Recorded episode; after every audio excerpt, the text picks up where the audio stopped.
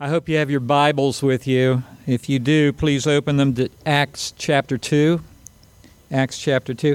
It's great to be up here again. I haven't been here for a while. I think last time I interacted with you folks was uh, via a Zoom, couple Zoom meetings from Albert's basement last year. Um, so it's nice to be with you again. First time I've been outside with you. I'm Robin Boisvert. I'm a pastor at Covenant Life Church, and I'm happy to have my wife Clara with me.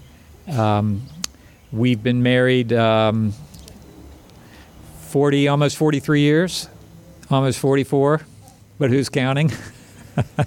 we have four children and 15 grandchildren, and we have a lot of fun. We're very blessed, and I've always enjoyed my time coming here. It's great to see Marshall and Tammy, uh, two of God's wonderful, wonderful saints who have been serving God in a exciting ministry, and good to be here with you, Albert. Also got to meet Sarah and Walker and Avery and Stella, who are here for the first time, I think, from Nebraska. Greet them if you can, and Luke and Madeline that are getting married, and all these uh, young couples that are either in the process of uh, engagement or just getting married. It's real exciting to see what's going on here. I just sense a lot of life in the group. Well, um, today I'd like to uh, to preach to you from Acts chapter two. I'd like to give a little bit of background. I'll be here actually next week as well, uh, so uh, I'm not going to be in a hurry. I think we've been here a while, and I'm not going to preach for a long time. Uh, but I do want to set the stage. This is a portion of Scripture, Acts chapter two, that details something called the Day of Pentecost. Day of Pentecost was the birthday of the Apostolic Church. It was the day when the Holy Spirit came to 120 disciples of Jesus Christ who were seated together in an upper room. The Lord Jesus had just a few weeks before died on a cross, been buried, but rose from the dead, hung around with his disciples for about 40 days, and then outside of Jerusalem, he ascended in their midst he just rose up. He levitated from the ground into the clouds and was gone. But he had told them, You hang around in Jerusalem because not many days from now you will receive power when the Holy Spirit comes upon you, and you'll be my witnesses here in Jerusalem, in Judea, in Samaria, and to the uttermost parts of the earth. And so they obeyed him. They hung around, and for 10 days they had a prayer meeting, 120 of them in an upper room. And then, if we read this passage in the beginning of the book of Acts, chapter 2, we'd see that when the day of Pentecost had fully come, they were all together in one accord. And all of a sudden, there came a sound like a rushing mighty wind that filled the whole room where they were sitting. And cloven tongues like as of fire rested upon each of them, and they all began to speak with other tongues as the Spirit of God gave them utterance. The Holy Spirit was poured out and as the Holy Spirit was poured out upon them, they poured out of that upper room and began declaring the wonderful works of God in languages that they'd never learned. But see, this was the feast of Pentecost taking place in Jerusalem. So Jerusalem had swollen in size to the place where perhaps even 100,000 Jewish people from different parts of the known world had gathered. And they had their own different dialects. And they heard these Galilean peasant people declaring the wonderful works of God, each in their own dialect, in their own language, languages that they knew these people had never learned. And so they were, well, the text tells us a number of things. It says they were bewildered by this, they were astonished, they were amazed, they were perplexed. And then they asked a question. And if you have Acts chapter 2 open, in verse 12, it says, And all were amazed and perplexed, saying with, to one another, What does this mean? They knew it was significant. They knew it had meaning, but they didn't know what it meant. What does this mean? And Peter took the opportunity to respond. Now, that question, what does this mean, falls into the category that all teachers know. Now, that's a good question. Have you ever heard a teacher say that to any anybody here ever been a student? Have you ever heard a teacher say, "Oh, now that's a good question"? Well, maybe it's a good question. Maybe it's a dumb question. But teachers love to say, oh, there's no such thing as a dumb question. They'll say, that's a good question because you've just given them an open door to begin to teach and perhaps even preach, which is what teachers love to do. It's what she loves to do, it's what he loves to do. If you're a teacher, you just love to teach. You want other people to shut up so you can teach. You want them to hear what you have to say. And that's what Peter was going to do here. He was going to do that. Now, some of them said, What does this mean? There were others that said in the very next verse, Oh, we know what this means. These people are drunk. But Peter said, Oh, no, no, no. They're not drunk. It's only nine o'clock in the morning. Give them a little time. no. I'm going to begin reading here from Acts chapter 2 and verse 14.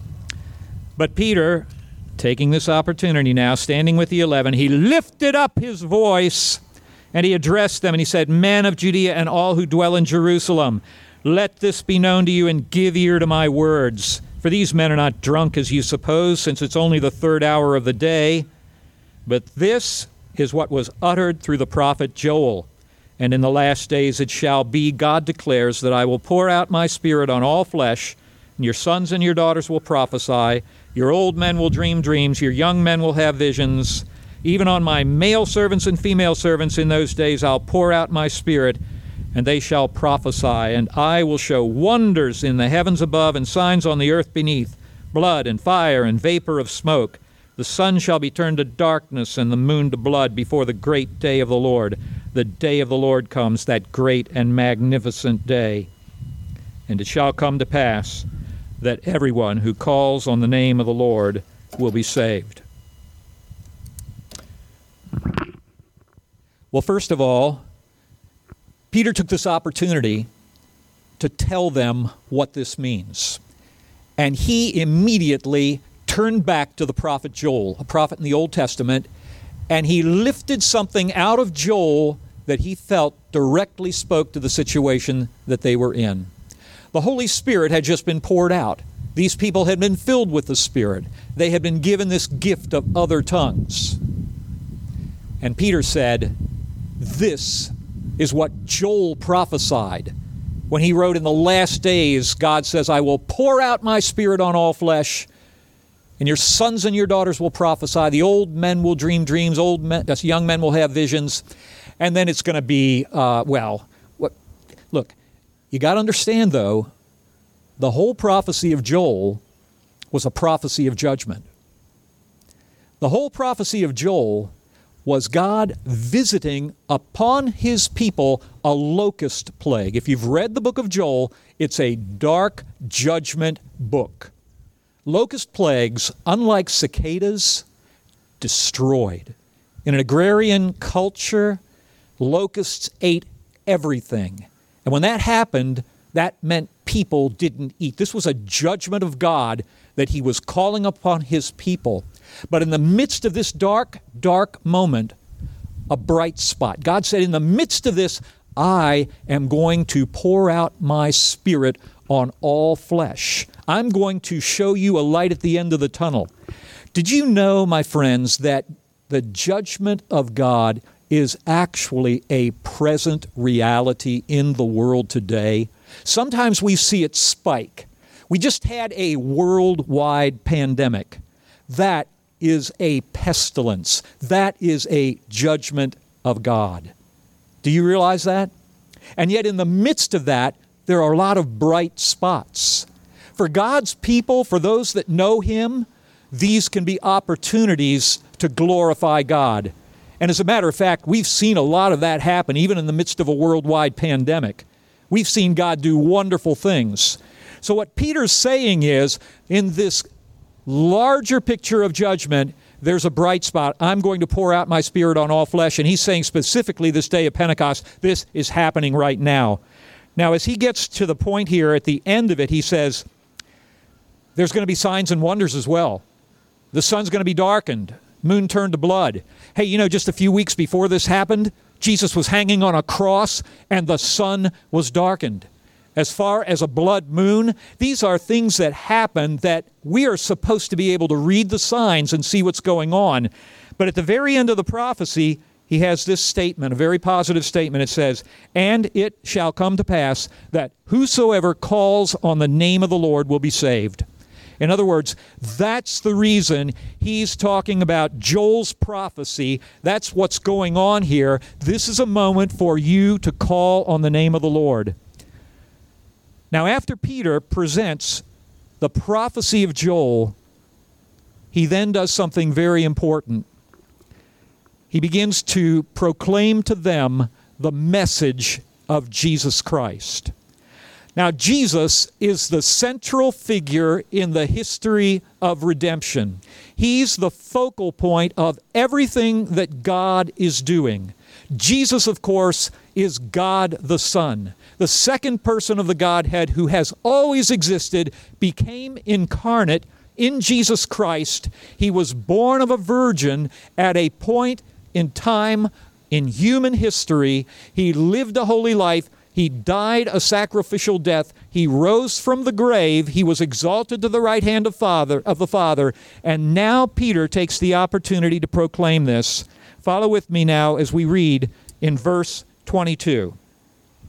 Men of Israel, hear these words Jesus of Nazareth, a man attested to you by God with mighty works and wonders and signs that God did through him in your midst as you yourselves know, this Jesus, this Jesus, delivered up according to the definite plan and foreknowledge of God, you crucified and killed by the hands of lawless men. God raised him up, loosing the pangs of death, because it was not possible for him to be held by it. For David says concerning him, I saw the Lord always before me, for he is at my right hand that I may not be shaken. Therefore my heart was glad and my tongue rejoiced. My flesh also will dwell in hope. For you will not abandon my soul to Hades or let your Holy One see corruption. You've made known to me the paths of life. You will make me full of gladness with your presence. Brothers, I may say to you with confidence about the patriarch David that he both died and was buried, and his tomb is with us today.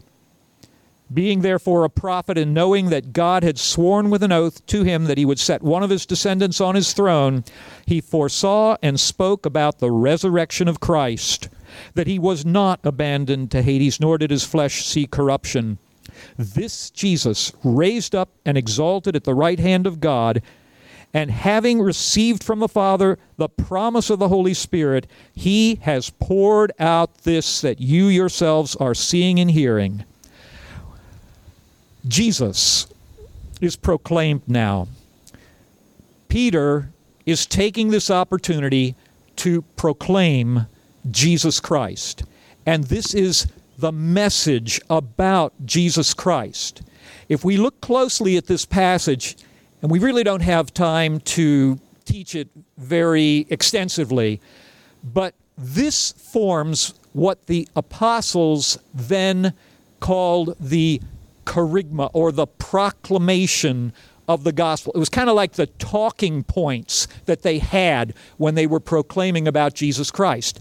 And it's interesting what Peter refers to here. You see it recurring again and again in the book of Acts. He talks, first of all, about Jesus of Nazareth as a man attested by God through signs and wonders and miracles that he did. So, first of all, Jesus was attested by God with signs and wonders and miracles. God authenticated Jesus. The Father and the Holy Spirit authenticated the work and ministry of Jesus Christ with miraculous signs and wonders. The miracles attested to Christ, they authenticated Christ.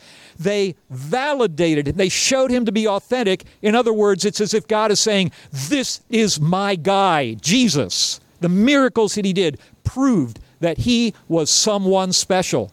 So, first of all, God attested Jesus Christ. But the second talking point of the apostolic proclamation, and this is essential for us to understand in the gospel, is that this Jesus Christ, who went about doing good and healing all that were oppressed of the devil, this same Jesus Christ was crucified. And look at it carefully. This Jesus, verse 23, this Jesus delivered up according to the definite plan and foreknowledge of God, you crucified and killed by the hands of lawless men. Do you see what's being said here? This is one of the most amazing statements in all of the Bible. Jesus Christ was crucified, true, by the hands of lawless men, but it was according to the predetermined plan and foreknowledge of God. It wasn't a surprise to the Heavenly Father that Jesus was crucified. It wasn't a surprise to Jesus. In the eternal counsel of God, Father, Son, and Spirit had agreed that Christ would come, that Christ would live, and that Christ would die. It was predetermined. This is where the providence of God and the responsibility of man come together. It's a mystery. How does it work? Well, obviously, murder is not God's will. And yet, God's predetermined plan was that Jesus should die. Yet he died by the hands of lawless men. Now we know God does not do evil, neither does he tempt any to do evil. The people that crucified him crucified him because that's what they wanted to do. And yet, somehow, this was in the providence of God, planned and predetermined by him. Now, this is a theological truth that if you can get a hold of it, my friends, it can do wonders in your life. Because what this tells us is absolutely nothing happens apart from God's knowledge and God's will. And yet, at the same time, God cannot be charged with evil. This is very deep stuff. But if you know this, you know that nothing can happen to you apart from God. I'd just like to illustrate this for a moment. It's, this, by the way, does not eliminate pain. It does not eliminate suffering. It does not eliminate perplexity, but it can go a long way to mitigating it. It's probably about 20 years ago. I was asked by a, a dear friend who is an African brother if I would come to his house because he had to give his wife some very bad news. Her elderly father, 89 year old man, had been beaten to death by armed robbers. And he had to tell his wife, Can you be there when I tell her? I said, Yes. So I came to the house. This is a godly couple, leaders in our church. I love them dearly.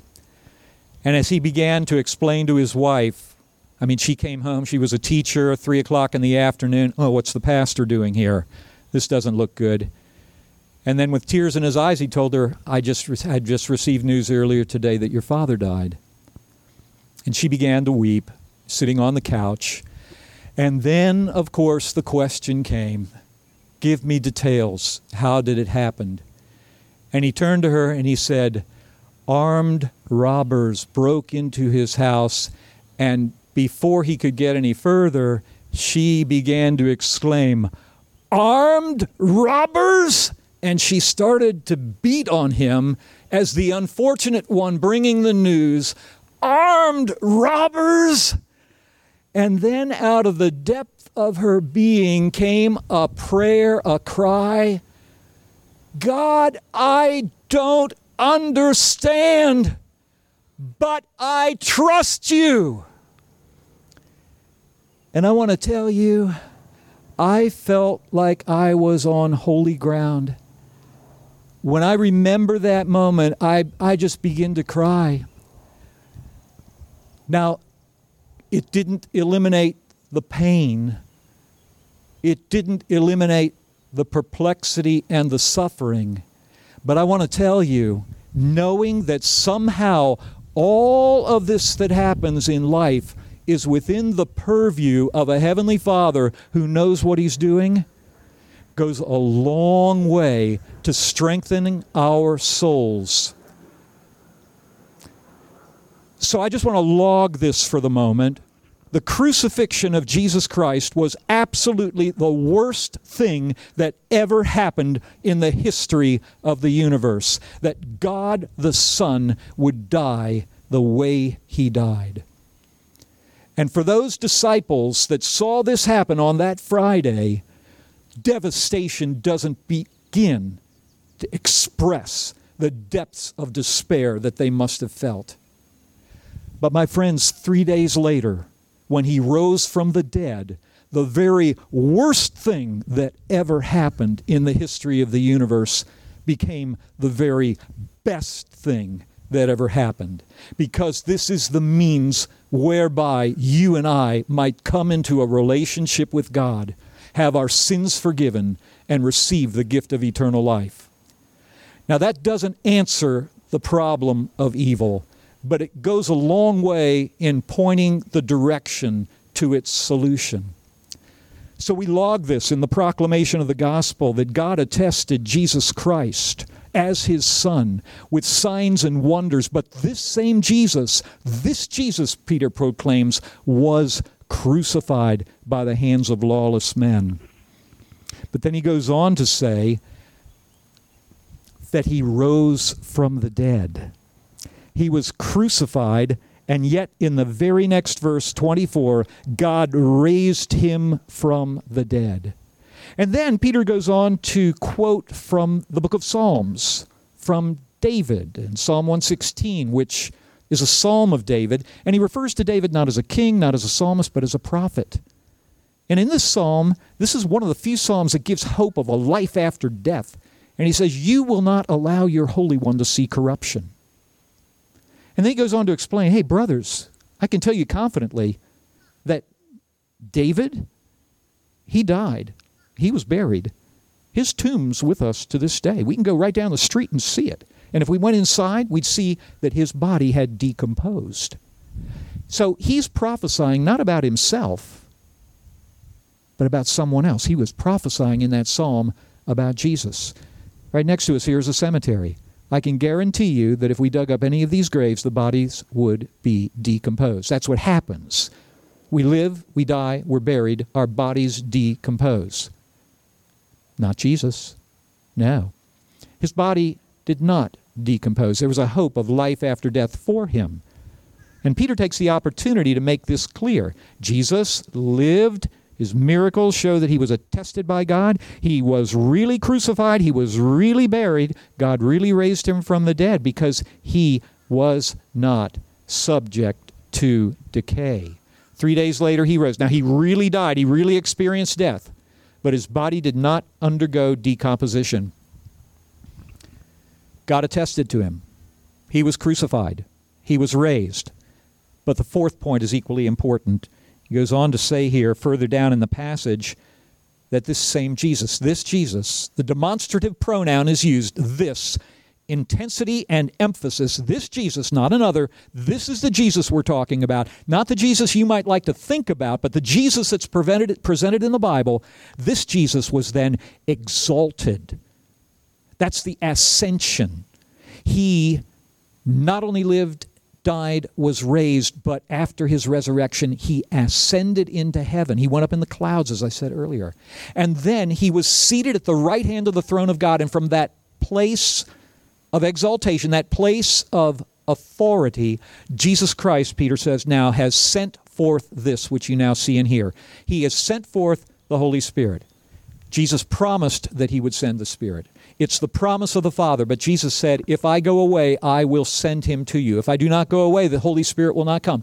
But if I go away, I will send him to you. And this is what you are experiencing here today. Well, Peter's not done.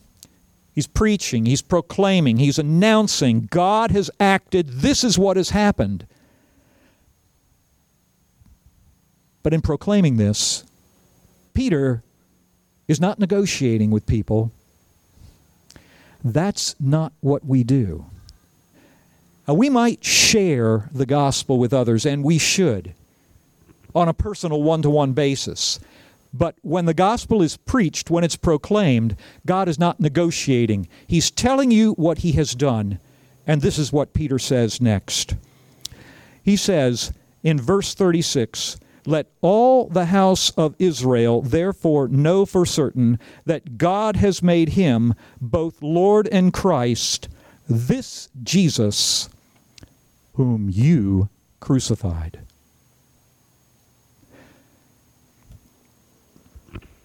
All of this goes to show that God made this Jesus both Lord and Messiah, this Jesus who, by the way, you crucified. Now let's think about this for a moment, because this is very important.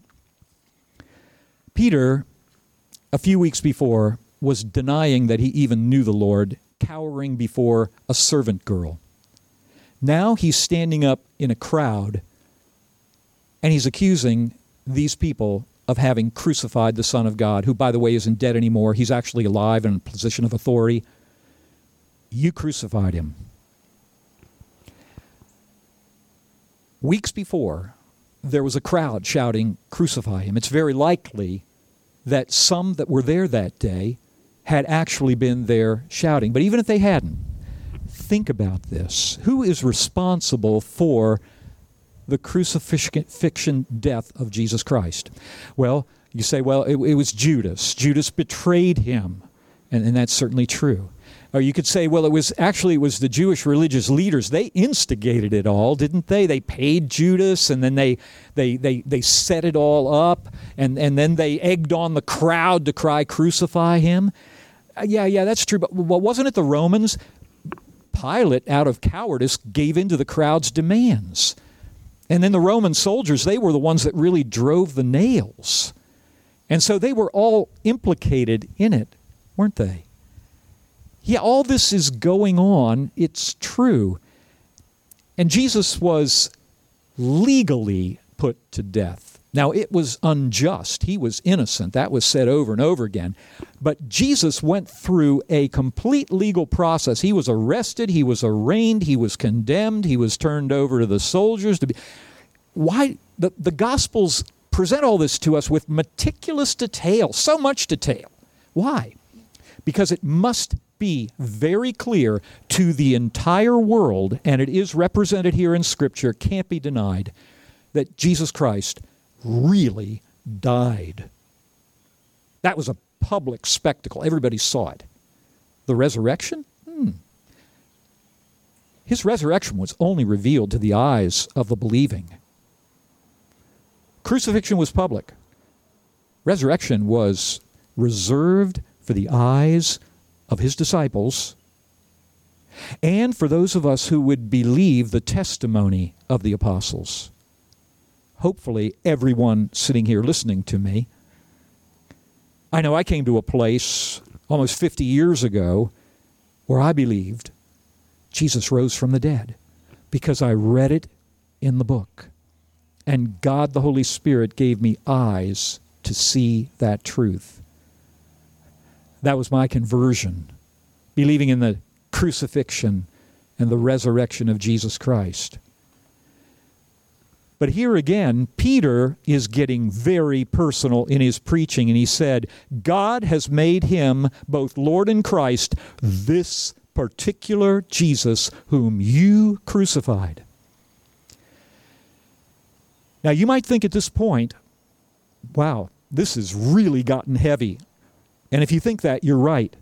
Because the response from the people there is in verse 37 when they heard this, they were cut to the heart. And they said to Peter and the rest of the apostles, Brothers, what shall we do? The Holy Spirit took Peter's words and, like an arrow, pierced the hearts of the people that were there, and they knew they had to do something. They were convicted of their sin, in other words. What did Peter say? It's too late. What's done is done. You guys are in big trouble day of judgment is coming and you will suffer eternity. He didn't say that. Instead, he had a hopeful response.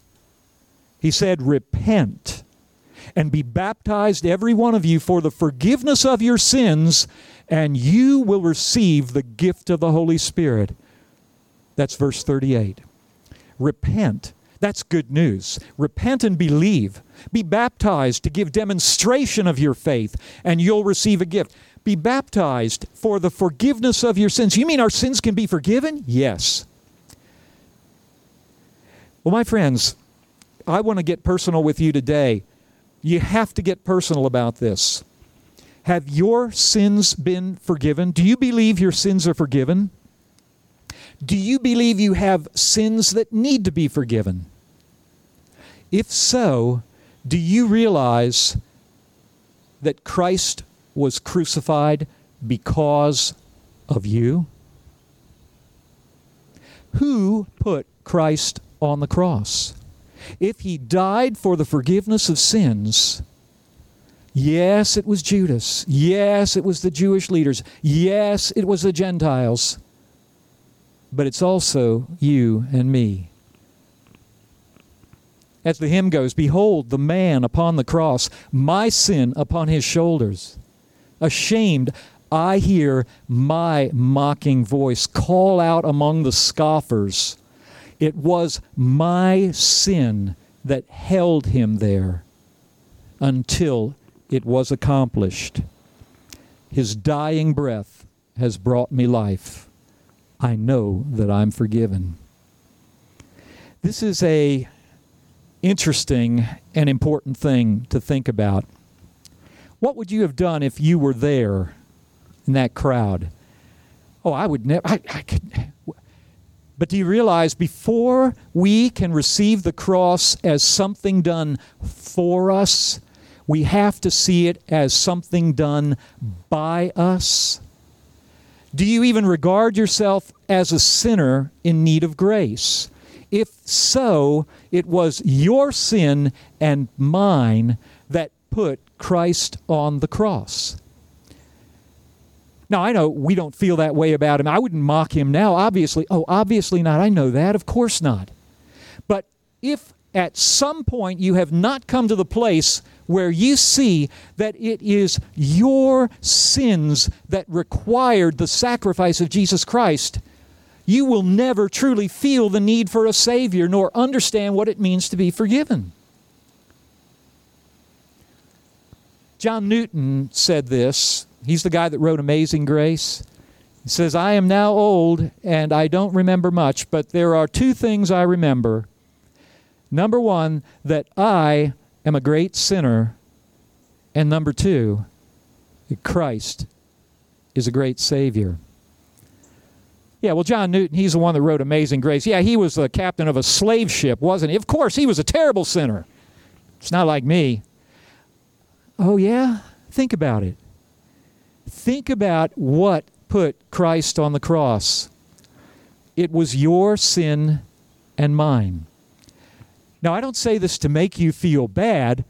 I say this so that you and I can always keep in mind the fact that the reason that Christ is a great Savior and that we have amazing grace is because we are in need of a great Savior. We are sinners in need of a Savior. You walk long enough with the Lord and you begin to get the idea that I'm, I'm, I'm just a wonderful person. Not so. Not so. Hopefully, we are growing in grace, and God takes delight in that. But, my brothers and sisters, this gospel message that was proclaimed here on the day of Pentecost became the foundation of the church of Jesus Christ. And it's so easy to walk away from the centrality of the gospel and the message of the cross, and we never want to do that. This church must be centered in the cross of Jesus Christ. It's why Paul said, I determined to know nothing among you, Corinthians, but Jesus Christ and Him crucified. Not that He wouldn't talk about other things, of course He would, but they're all going to be connected in some way to the central fact of the gospel of Jesus Christ that He lived a holy life, that He died a sacrificial death for you and me who believe in Him, that He was raised from the dead for our justification that he was exalted to the right hand of the Father, that he sent forth the Holy Spirit so that we could be filled with the Spirit and be able to ourselves proclaim the gospel message to others. So let's just take a moment as we close here. I want to pray for you that knowing the facts of the gospel is absolutely essential for us as Christians. But then feeling the impact of the weight that, yes, Jesus, you did this for me because I need it. You see, I need a Savior today, and I'll need a Savior tomorrow. It wasn't just in the past that I needed a Savior, and now I'm going to work it all out on my own. Now, God is gracious, God is kind, God is loving. He loved the world so much that He sent His one and only Son. I'm going to pray that you and I not only understand this with our heads, but experience it in our hearts. I need this myself, my friends. I'm not just preaching to you, but to myself. This is what more than anything else will keep us centered. Because if we grasp this, it will keep us both humble and happy. It will keep us humble because we know we're sinners saved by Christ. And it'll make us happy because we'll know that we're forgiven. And when you're humble and you're happy, you're a very attractive person. Others are going to want to be like you. They're going to want to come to, you. they're going to want to fellowship with you if you're humble and happy. So let me pray for you. Dear Heavenly Father, thank you for the men and the women, the boys and the girls, and even the little ones that are here today. I pray that the impact of the Word of God and the presence of your Holy Spirit will come.